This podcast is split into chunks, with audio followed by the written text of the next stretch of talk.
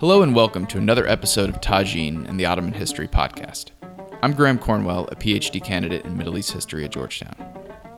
In 1661, King Charles II of England got a new bride and a new city. When he married Catherine of Braganza in Portugal, the city of Tangier in Morocco, which had been in Portuguese hands for nearly 200 years, came as part of the dowry. But English rule was short, and by early 1684, the last garrisons of English troops sailed away and left the city to Moroccan tribes from the Rif who had successfully cut the city off from its supply lines. The best known source from the English interlude comes from the famous diaries of Samuel Pepys, who in 1683 accompanied Admiral Lord Dartmouth to Tangier as his personal secretary. And while many sources abound for this period, the mystery of, of what went wrong, so to speak, or more carefully put, why the colony was unsustainable, has perplexed historians for some time. Today we're recording from Tangier itself, perched high above the old Medina, staring out at Gibraltar, the Tangier American Legation Institute for Moroccan Studies. And I'm joined by the expert on all things English Tangier, Karim Bejjit, professor in the Department of English at Abdelmalek Essaadi University in Tetuan, and the former professor of English Studies at Hassan II University in Casablanca. Karim is the author of English Colonial Texts on Tangier, 1661 to 1684, Imperialism and the Politics of Resistance, published in Ashgate in 2015. And he's the author of a volume of short stories, Hamid al Maghribi, and a 2013 collection of 19th century European travel essays on Morocco, titled Ar-Rihla wa Surat al-Ahr. He's here to discuss this strange and understudied period in Moroccan history, English history, and even Mediterranean history. Karim, welcome to the program. Thank you. So let's start off um, with a, with a broad question. What made English Tangier different politically and administratively from, from other uh, parts of the English Empire in the 17th century? Well, I guess part of the answer lies in the fact that until mid 17th century, the English didn't have a colony in the Mediterranean. The uh, Mediterranean was the traditional zone of influence of the two major imperial powers at the time, the Ottomans and the and the Iberians, and particularly the Spaniards or the Spanish. Uh, and you um, probably um, know that they had um, several naval battles: Lepanto, 1571, uh, Tunis, uh, 1574. But during the the mid uh, uh, or the early half of the the early 17th century, the first half of the 17th century, um, uh, northern European powers begin to get more interested in in the Mediterranean. Uh, the United Provinces, the Netherlands, and the English particularly wanted to establish commercial and trade um, links with Mediterranean countries, including South Mediterranean countries, like um, as they were called, the Barbary states at the time. So they had that extensive network of trade with Mediterranean states and the Levant.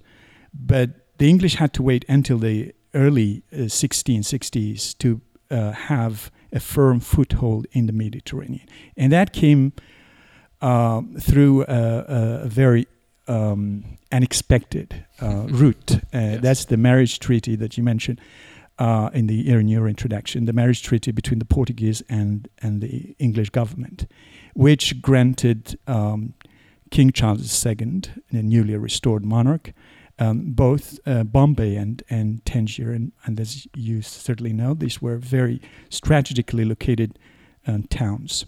Uh, the other part to your, the other part of the answer to your question is uh, the strategic location of Tangier. More than anything else, uh, the location of Tangier uh, was the most important um, uh, factor in deciding um, the acceptance of the treaty and increasing uh, English uh, official and public interest in, in the colony. And so um, um, Tangier would be treated differently from all other colonies afterwards. It would have a special status. Um, Charles II uh, would even establish a sort of government uh, for Tangier, the Tangier Committee, which was presided by his own brother, Duke of York, James. Um, and uh, a, a, number of dignitaries and officials chosen by him himself. And for the two decades, they um, almost controlled every aspect of administration of Tangier. They picked up um, the officials, the governors, they decided on the budget. So they closely administered the, the, the, city of Tangier. Perhaps that's one of the reasons why things went wrong with Tangier, as you mentioned, which was not the case with Bombay, which was ceded to the uh, East India Company in 1668 and had its own fate. So you think that the that the personal nature, a little bit of, of Charles II's attachment, maybe, or or um, to to Tangier, played a role in, in its you know eventual demise or, or failure. Right. Well, uh, uh, Tangier came as a dowry, but also Bombay came as a dowry, and there were other things that that, that were part of the dowry. But Tangier's location at the, at the mouth of the uh, the Mediterranean, uh, across the strait, across from Spain and Portugal, uh, along a very busy route, the the Mediterranean and the Atlantic. I think that made all the difference for Charles II, and for that he was willing to sacrifice anything for for it. And um, it seems that his attachment um, to Tangier was um, a reason for for for um, following policies that were not always, um, you know, very popular in, in his own country. So the the point that I'm trying to make is that the the fate of Tangier and the mother country were linked from the very beginning. So that's one side of kind of the coin, I suppose. What's happening in Morocco? Um, at this time? Um, well, I can't help find a lot of similarities between English and Moroccan history during the 17th century.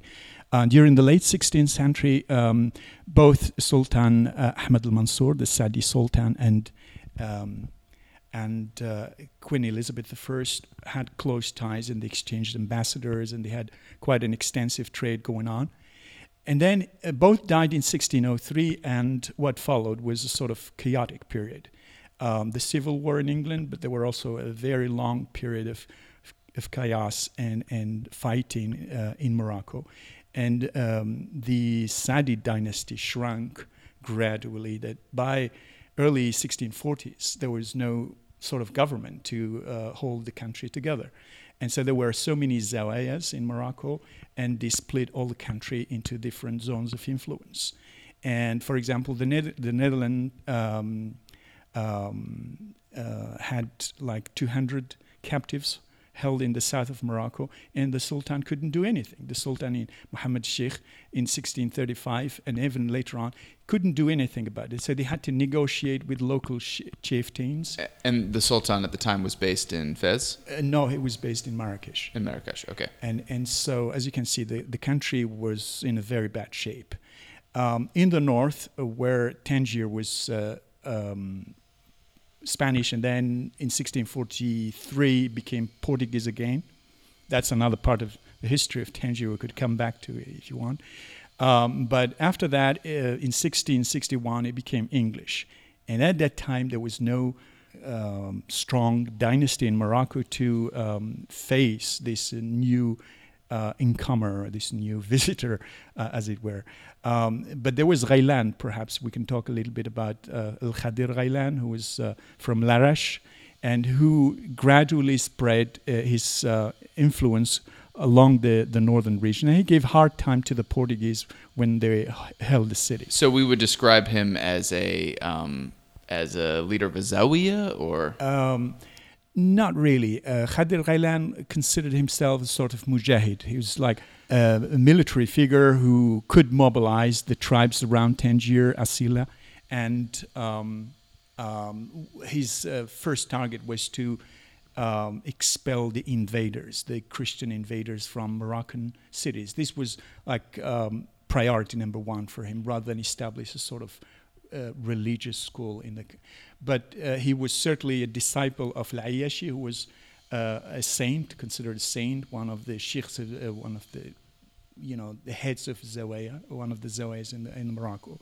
Um, so until 1666, uh, the English had to face not uh, a, a, central government, but a local chieftain, that's Khadir Ghailan and we find his names mentioned extensively in, in, a, in numerous texts in the early English history, English history and Tangier. So the English were aware of kind of internal Moroccan political dynamics going on. Absolutely, and and so when Charles II became Sultan, sorry, King of England, um, Moulay Rashid, uh, the brother of Moulay uh, Ismail, uh, was gradually establishing uh, and consolidating his power in Morocco, and um, uh, in in 1666, um, uh, was defeated, and he uh, later on uh, escaped to Asiland, later on went to Algiers. And from that time on, the English had to deal with a very powerful dynasty in Morocco, and that's the Alawid dynasty, which reigns until the present. So uh, maybe you could talk a little bit about how Moulay Ismail's consolidation um, affects English Tangier. Um, surprisingly didn't at the very beginning because he becomes sultan in 1672 but he has i mean he has such a i should say he has such a reputation for sort of consolidating this alawi Absolutely.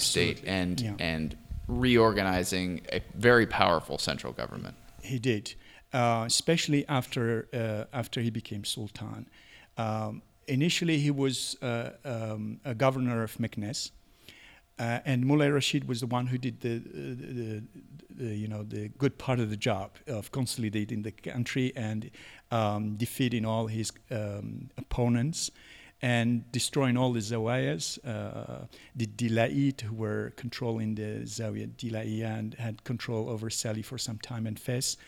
Um, and so uh, when uh, Ismail becomes Sultan in 1672, um, uh, there was Ghailan again, who came from Algiers and who, you know, hoped that he would still, um, you know, uh, establish his name again.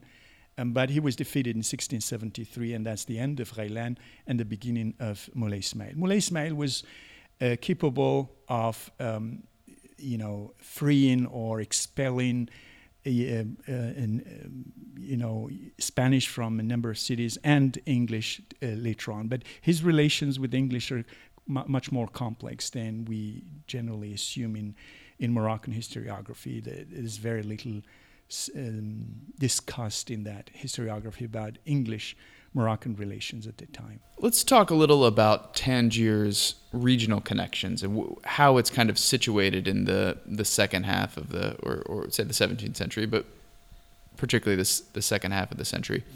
Can we, can we talk about strong regional connections to other Mediterranean ports? Um, Gibraltar, Cadiz, right. Algiers, even during this time? Um, no, uh, surprisingly, again, the answer is no. Tangier was an insulated, insulated place.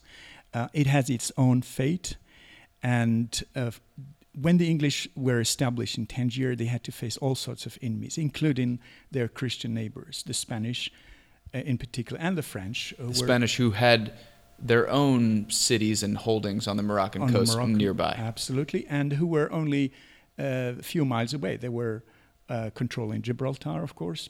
Gibraltar became English in 1704. And um, so the, the um, coming of the English uh, to Tangier was frowned upon from all sorts of, of places. Uh, North African uh, states, Algiers, Tunis, Tripoli, uh, didn't very much like uh, um, the fact that the English would, would establish their power in Tangier and if if you look at the um, at the first correspondence between Charles II and his uh, local governors and officials in, in, in Tangier, they had dreams of expanding beyond Tangier. They had dreams to establish an empire in North Africa. And then they had they had a, an extensive trade going on across the Atlantic. So from all sorts of angle, the, their their coming to Tangier was not the best news for for the neighbors. Um, the Spanish even est- uh, uh, established uh, an embargo against Tangier, and it was during this time too that we had the three, well, not the three, the two uh, Anglo-Dutch wars going on, and one of the weak spots of, uh, of, of, the English was Tangier because it didn't have a, a, a, a strong harbor and um, Tangier was cut from its um, um, mother country, and the supplies were not always on time. So the English faced the English population and the, the army faced hard times during the 1670s and the 1660s in particular. A lot of the book, um, kind of, in particular, focuses on impressions of Moroccan Moorish society uh, drawn from the English experience in Tangier, and and how those things were disseminated in various texts and pamphlets back in England during the time. To generalize a little bit, could could you give us an idea of how English, I guess, at least literate populations or or uh, um, or uh, you know the public sphere, I suppose, are are consuming or digesting information about Tangier, what what they're um, discovering and learning about about Moroccans during the period. During the period, absolutely. Well, I think this is the most important part of what at least interests the legacy, me. maybe. Yeah, the legacy, and then the massive um, archives that was generated uh, in the process for from 16 early 1662 until 1684, and even after. Um, for one reason, Tangier was quite removed from England, and so they relied on almost every piece of information they could get in, in written format. So there was an extensive correspondence going on. Um, there were also uh, commissioned pamphlets by um, um, officials. Um, we can talk about some of the pamphlets that were um, desired by um, you know governors or members of the parliament um, to know about the condition of Tangiers because the fate of Tangier interested everyone, and because it, the the amount of money that was spent was, you know, um, uh, you know, uh, uh raising questions from all, all, all sorts of places. So they needed all sorts of information, and they, in the process, that that information was stored and was recorded, and it, it is in the British archives. Uh, that we have all that sort of information. Not only that, but we can see how that um, rudimentary information translated was translated into literary texts, um, and how the the uh, perception of the Moor uh, changed radically during the Restoration period. The, the amount of information, the amount of knowledge that we know about Morocco, about North Africa, uh, in comparison with earlier periods, is extraordinary. And it changed the view about North Africa, about Morocco, about the ethnic groups that uh, lived in this country comp- in, in, a, in a very radical terms. We also know a lot about Islamic practices uh, in, in Morocco during this period.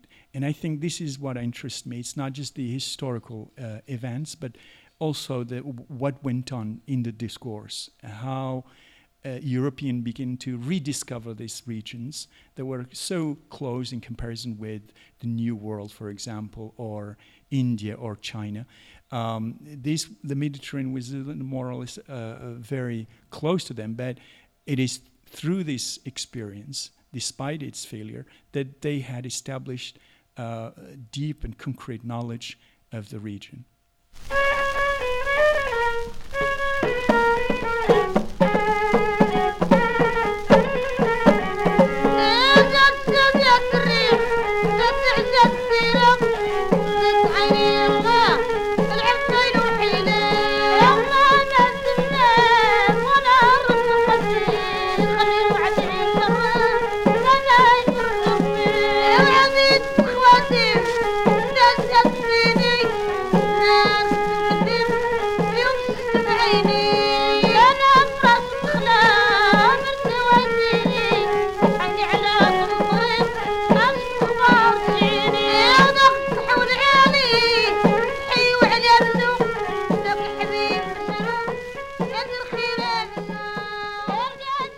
Welcome back to the podcast. We're joined again by Karim Bejjit talking about English Tangier. So, Karim, you fo- you're focusing on this English Tangier period and the, the information. You talk about the volume of this archive that's developed in just, you know, 20, 23 years.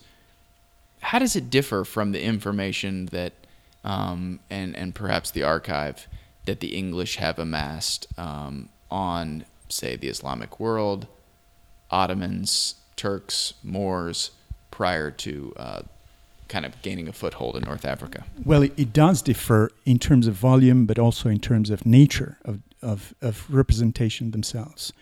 Uh, it is the sort of discourse that is produced before the period of the Restoration, uh, the English presence in Tangier, was determined through um, the sort of contact that were uh, that existed at the time. Um, most sort of uh, of writing that were produced were produced by captives or ex-captives. Um, there were a lot of um, captives held in Barbary, the Barbary states, North African states, and many of them were were redeemed. And once they went back, they wrote about their experience. Uh, obviously, the the experience of captivity was not a very pleasant um, experience, and and um, the difference in culture in religious practice. So th- there was a kind of negativity in, the, in those representation, and and I think a number of, of historians um, discussed those uh, cap- captivity narratives and how they shaped. Um, uh, you know, European knowledge about these countries and how these countries were not considered as um, uh, worthy of uh, establishing diplomatic relations with, and um, and because they engaged in piracy, because they um, attacked European uh, trade and shipping, and and and so the sort of information that we had was very scant in the first place, and it was dominated by this uh, sort of negativity that we find both in captivity narrative, but also in the, the reports of the few consuls that were uh, established in the the big port uh, cities, uh, Tunis, Algiers, uh, and Salé. Um, the English had on on a number of occasions to send their navies to attack North African cities, and um, um, their relations were tense. Um, the only exception was the for the Moroccans at least there were the Moroccans and the English was the uh, late 16th century, the Elizabethan period, as I mentioned earlier. The, both Sultan Ahmed al Mansur and Elizabeth had extensive trade and and uh, exchanged um, um, ambassadors.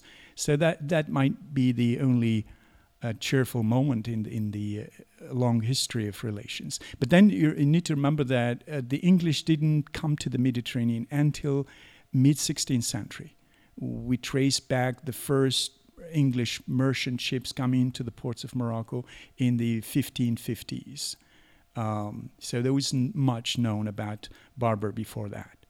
So some scholars, and Nabil Matar in particular, have, have sort of talked about Tangier and English North African relations uh, in the context of a much bigger British Empire, including their New World um, colonies.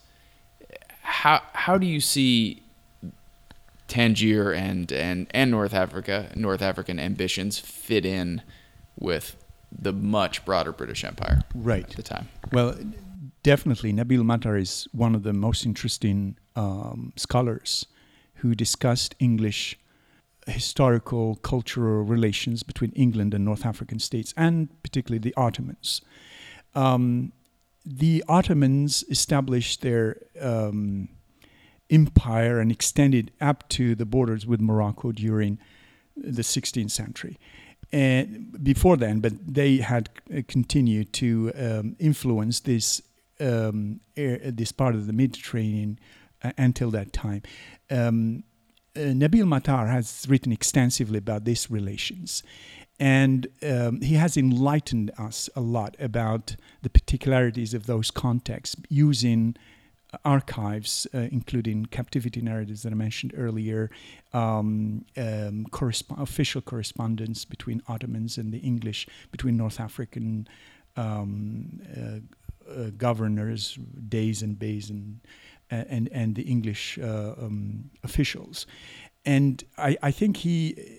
Um, in particular, wanted to clarify the particularity of this encounter among the various encounters uh, that England had with various um, um, nations, uh, whether in the New World or in the Far East or in West Africa.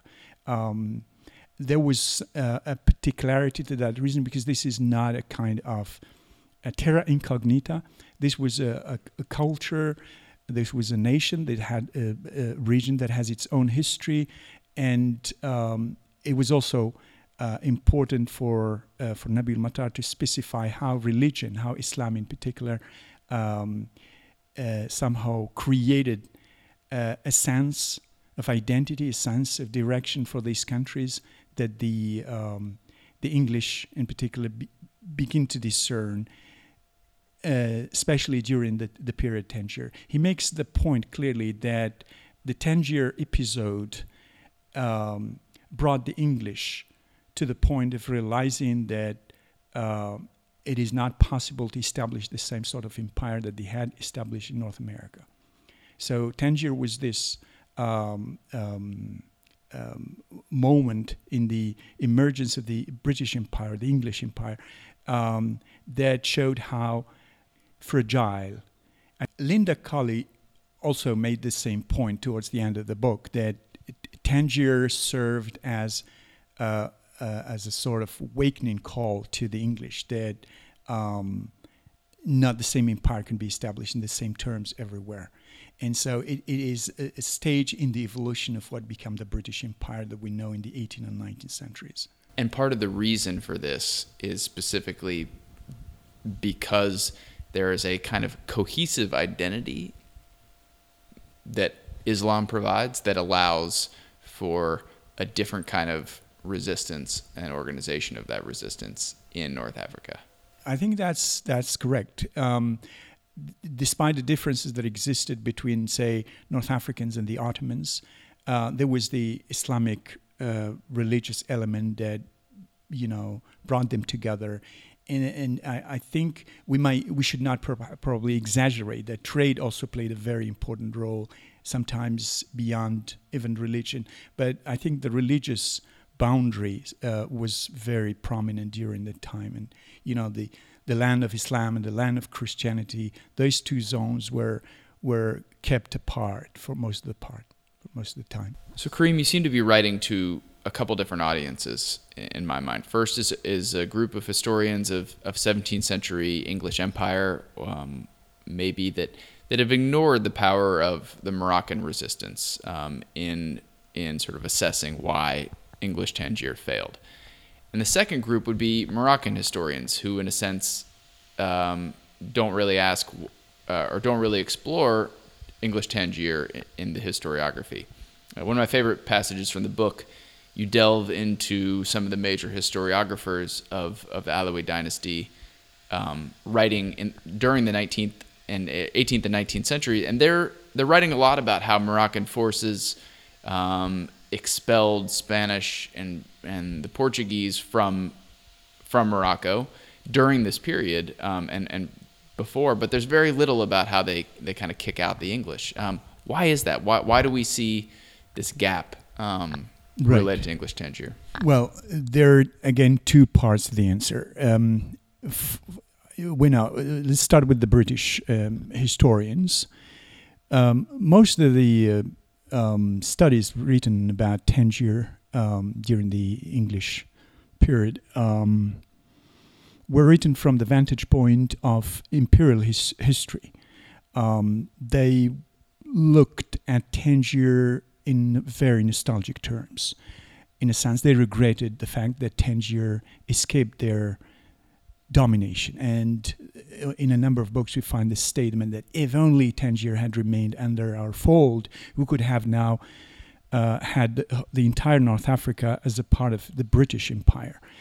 Um, when I look at the uh, sources, the, the, official records in the National Archives in, in, in England, in London, I see a different story. I mean, the English had very difficult uh, problems to deal with, not just in facing the Moroccans, in facing the resistance of the Moroccans, but also in maintaining uh, their own existence in Tangier. Um, there were a number of factors that made the Tangier establishment a very fragile one. and for a long period of time. And so the story doesn't really much when, when you want to uh, compare what uh, 19th century and early 20th century British historians write about Tangier and what the facts uh, say. They're, they're not the same.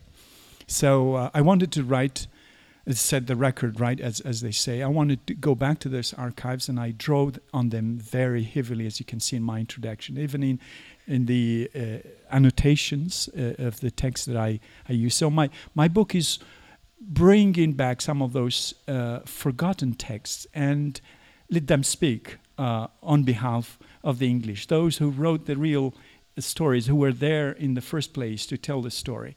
Um, so that's part of the answer. The other part, I, am not surprised that Moroccan historians, uh, traditional historians in the 18th, 19th century, didn't write anything about Tangier because they didn't know anything about it. Tangier, as we said, was a very insulated place. They had walls surrounding it.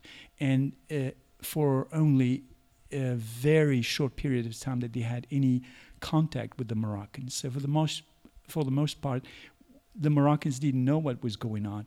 When uh, the decision uh, was taken by Charles II to destroy the city, uh, the distraction went on, and the Moroccan army was just waiting behind the walls for the English to evacuate. So there was no contact whatsoever between.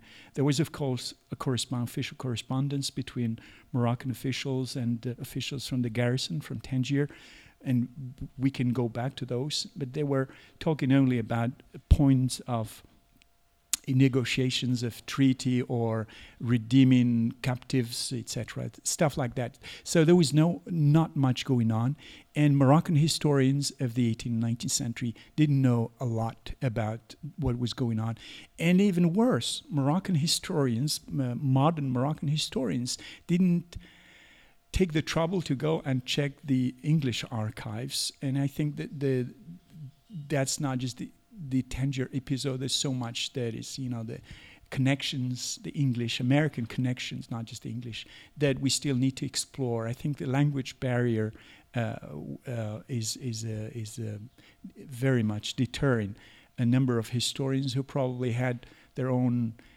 uh, training in France, and so we are looking forward to a new generation of historians to. Um, uh, dig into the archives and develop new perspectives and new visions of what happened during the long period of Moroccan history. That's a great point. I mean, in the historiography of Morocco and Moroccan English British relations, um, there's a there's an idea that of of a long sustained sort of friendship. I mean, even as you're starting to see imperial rivalries heat up in the 19th century, um, the British are always or often cast as kind of the protector of Moroccan sovereignty, interested in maintaining a, a, a dominating trade and import export traffic with Morocco, but also interested in keep maintaining the Sultan's sovereignty, keeping other European powers at bay.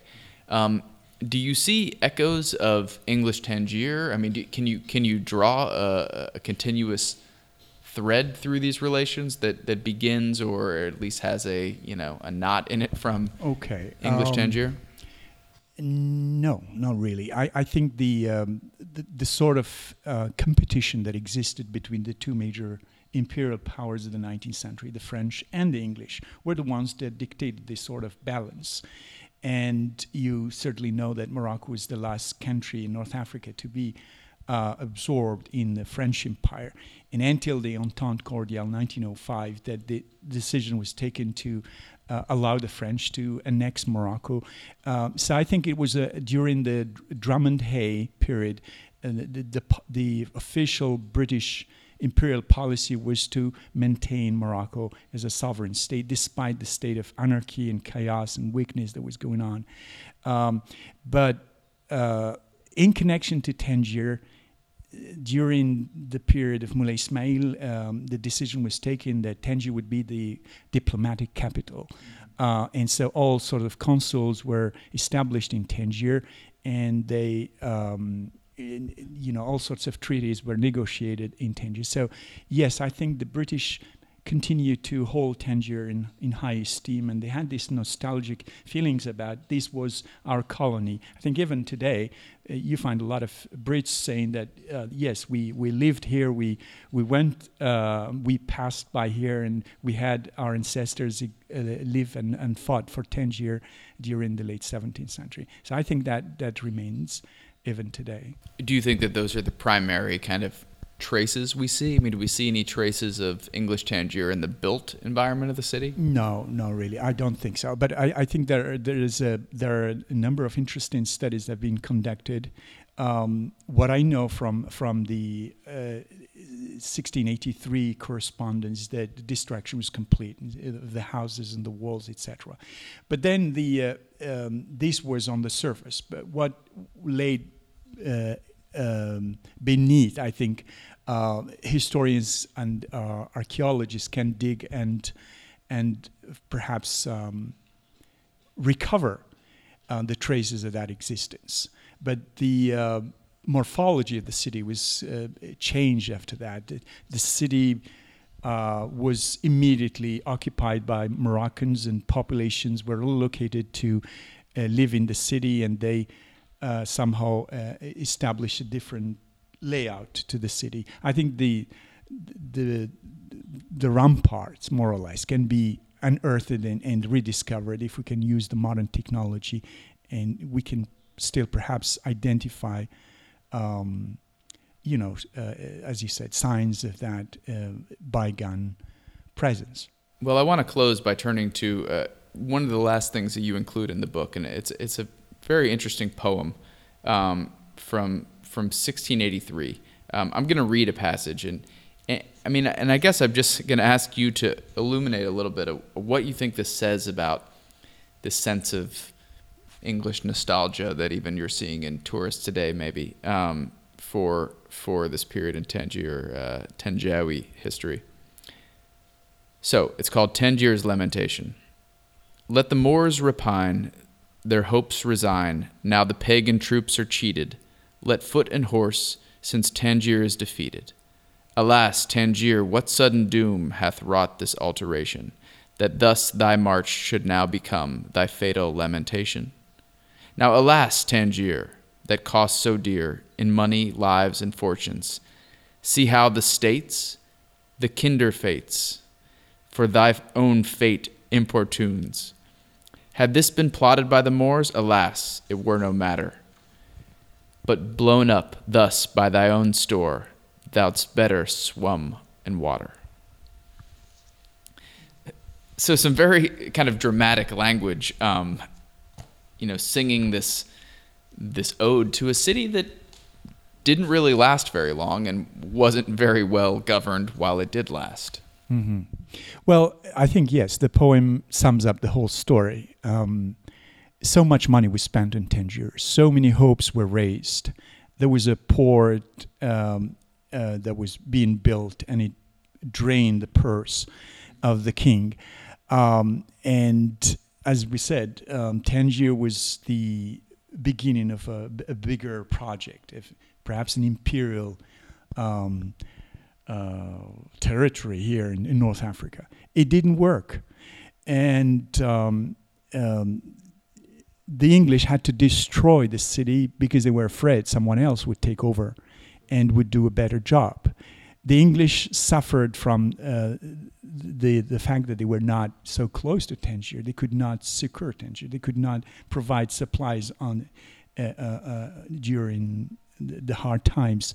So the decision was taken by the king. And it was a painful decision. I made the point at the very beginning of my introduction. It was not an easy decision. They had to um, you know, um, uh, look at all sorts of solutions, but there was no so no solution coming. Um, Moulay Ismail was determined to expel the English, and he could wait. He could have waited another 10, 15 years, but it would have cost the English even more. And, and so the decision was taken, and, and it just shows the frustration among uh, a lot of people in England uh, the public in particular, who were considered that Tangier would, uh, Tangier's, um, uh, uh, the surrender of Tangier is another blow to the English pride. There were several at the time. You know, the domestic English politics was not in the better shape during the late uh, period of Charles II. And we know what what followed during James II and the the, uh, the, the, the, the events that followed until James um, II abdicated. So uh, yes, in a sense, it, it, it, reflects the sense of loss, the sense of um, regret that we, we found paramount, not just in this poem, but in a number of other pamphlets. On the other hand, the population the, uh, uh, in, the, uh, in Tangier were so happy to go back to England because they felt, I think one of the pamphlets says, uh, a place in England is better than than than Tangier, which remind them of both a prison and a hospital. Yeah, so uh, it is um, it is both. You know, it, it it received a lot of happiness from some, and it, lo- it was considered you know like um, uh, it was bad news for the rest. I think that's a good um, kind of stopping point. Uh, ending with the, the, the lamentation and, and um, um, and a bit of the nostalgia. Uh, Karim, thank you for joining us. My pleasure. This has been a really interesting conversation about um, that it touched on a lot of uh, uh, macro imperial um, uh, machinations, if you will, Moroccan uh, English relations, internal Moroccan state consolidation, um, and uh, and imperial rivalries in the Mediterranean. Um, so thank you again. Thank you, Graham. And be sure to check out our website, www.ottomanhistorypodcast.com, for more information and a bibliography from today's show.